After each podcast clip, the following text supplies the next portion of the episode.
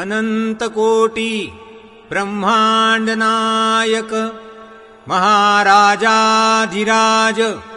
योगिराज परब्रह्म सच्चितानन्द भक्तप्रतिपालक शेगावनिवासी समर्थ सद्गुरु श्री गजानन महाराज की जय मी पॉडकास्टर लोकांनी लोकांसाठी केलेले पॉडकास्ट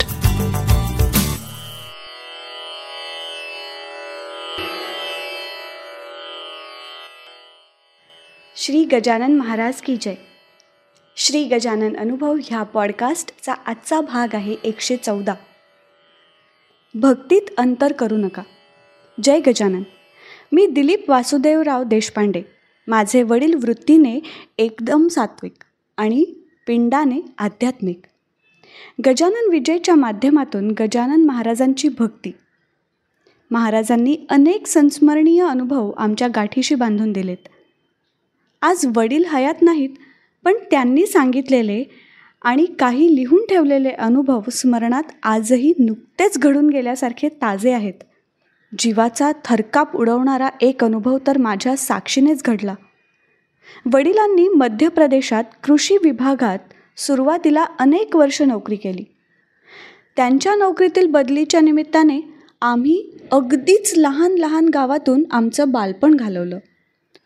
गजानन विजय ग्रंथात गजानन महाराजांनी आम्हा भक्तांना धीर धरायला सांगून आणि भक्ती करायला सांगून आश्वस्त केलं आहे. मी गेलो ऐसे मानू नका. भक्तीत अंतर करू नका. कदा मजलागी विसरू नका. मी आहे येथेच.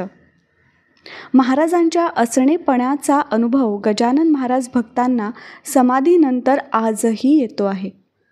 यापूर्वीही आला आहे. मला आठवतं. खूप वर्ष झाली त्या घटनेला. मी लहान होतो तेव्हा. वडिलांची कृषी खात्यात सहसंचालक म्हणून अंबागड चौकी या अगदी लहान गावी ज्याला खरं तर गावही म्हणता येणार नाही इतक्या लहान जागी बदली झाली.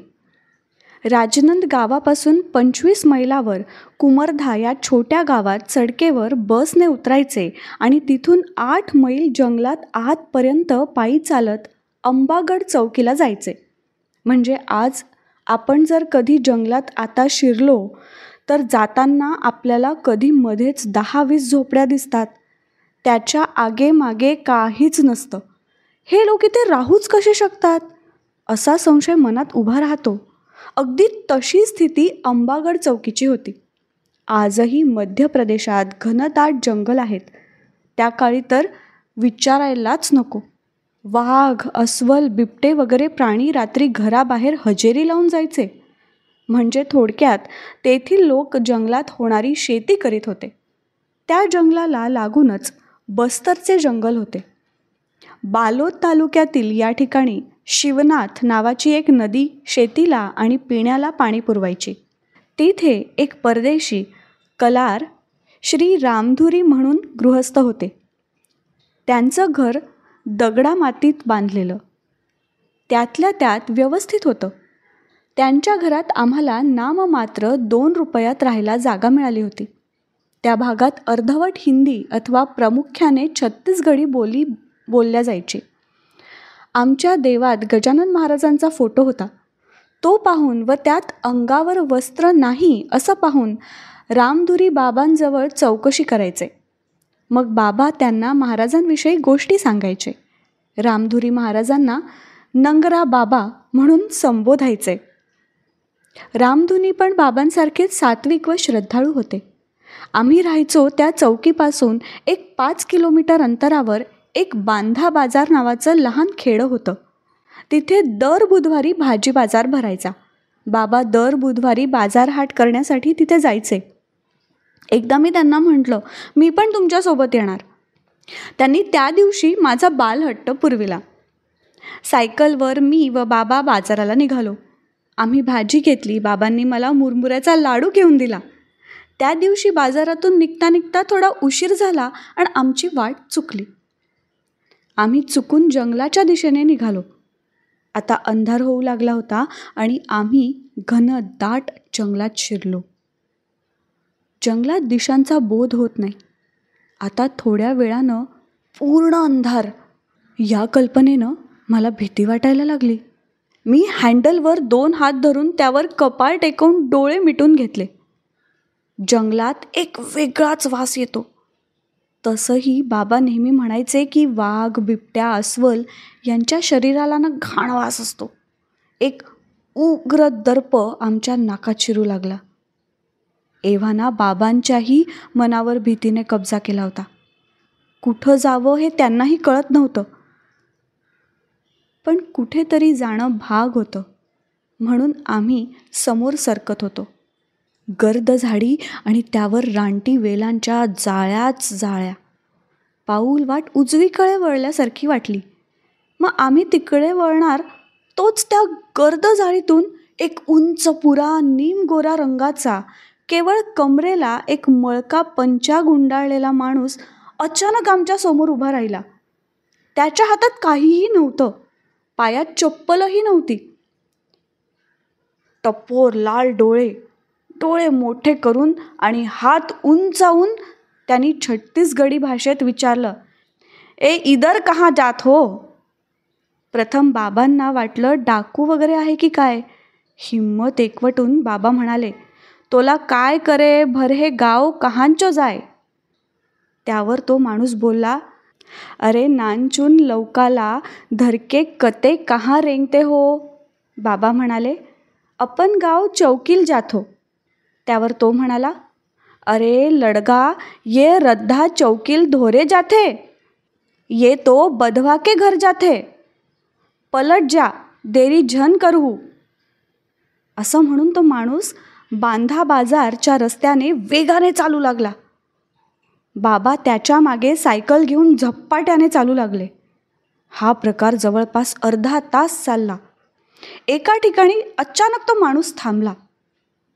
आमच्याकडे रागाने तोंड करून ओरडला. म्हणाला मोर पाछू पाछू का बरात हो आपण गाव के रद्धाला धरले नाहक जा यही पारले नाहक जा.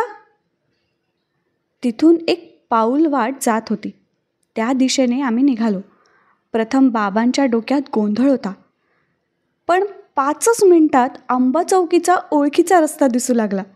आम्ही रात्री दहाच्या सुमारास घरी परतलो. आई आणि बहीण मीना वाट पाहून थकल्या होत्या. वाघ बिबट्याने आमचा निकाल लावला की काय? या कल्पनेने रामधुरी अस्वस्थ झाले होते. आम्हाला पाहून आनंदाने त्यांनी बाबांना हकीकत विचारली. आम्हाला कुणी मार्ग दाखविला? हे कळल्यावर तो माणूस उघडा होता. त्याच्या हातात काहीच नव्हतं. हा प्रश्न त्यांनी दहा वेळा विचारला असेल. त्या जंगलाची भरपूर माहिती असणारे रामधुरी बोलू लागले. त्या जंगलात एकटा दुकटा माणूस कधीच जाऊ शकत नाही. जळाऊ लाकडासाठी सरकारी पास घेऊन दहा बारा माणसं दोन चार बैलगाड्या घेऊनच जातात. गेले तरी संध्याकाळी चार नंतर तिथे कुणीही राहू शकत नाही. फॉरेस्ट गार्ड देखील तिथे एकटा फिरत नाही. असं म्हणून गजानन महाराजांच्या फोटोसमोर बसून रामधुरी बाबांना म्हणाले साब आप जो नंगरा बाबा के फोटो की पूजा करते हो ना वही नंगरा बाबा आपको रास्ता बताने के लिए आए। आपको खतरे से बचाया। असं म्हणून महाराजांच्या फोटोकडे पाहून ते म्हणू लागले धन्य है लीला तेरी भगवान धन्य है. त्यावर बाबा त्यांना म्हणाले पण ते तर छत्तीसगढी बोली बोलत होते. ते ऐकून रामधुरी उत्तरले अजी, ये लोग सब भाषा जानते हैं। हिंदी, मराठी, अंग्रेज़ी, छत्तीसगढ़ी सब। और वैसे भी ये संत लोग बहुत होशियार होते हैं। इस इलाके में अगर वे मराठी बोली बोलते तो आप उन्हें पहचान नहीं लेते?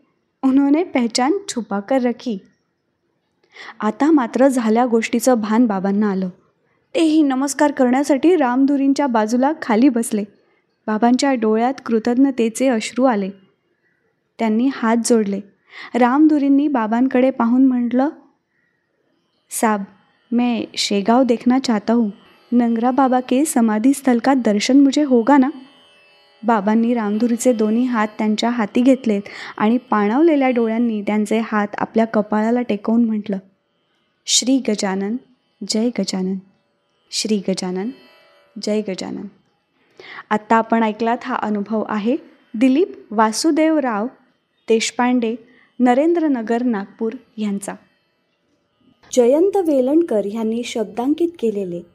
पौर्णिमा देशपांडे हिच्या आवाजात आणि नचिकेत शिरे प्रस्तुत श्री गजानन अनुभव ह्या पॉडकास्टचा हा भाग. हा पॉडकास्ट तुम्हाला कसा वाटला हे आम्हाला नक्की कळवा. तुमच्याकडे असे काही अनुभव असतील तेही आमच्यापर्यंत पोचवायला विसरू नका. डॉक्टर जयंत वेलणकर आणि मी पॉडकास्टरचे डिटेल्स खाली शो नोट्समध्ये दिले आहेत. दर गुरुवारी नवीन अनुभव ऐकण्यासाठी मी पॉडकास्टर चॅनलला नक्की सबस्क्राईब करा आणि इतरांना पण शेअर करा. तुम्हाला जर घरी समर्थ सद्गुरू श्री गजानन महाराजांची उपासना करायची असेल तर त्यासाठी डॉक्टर जयंत वेलणकर यांनी रेकॉर्ड केलेल्या साधनेचा आपण लाभ घेऊ शकता. त्याची लिंक खाली दिलेली आहे. मी पॉडकास्टरचे इतरही पॉडकास्ट नक्की ऐका. पुन्हा भेटूया पुढच्या गुरुवारी एका नवीन अनुभवासोबत. तोपर्यंत श्री गजानन जय गजानन. श्री गजानन जय गजानन.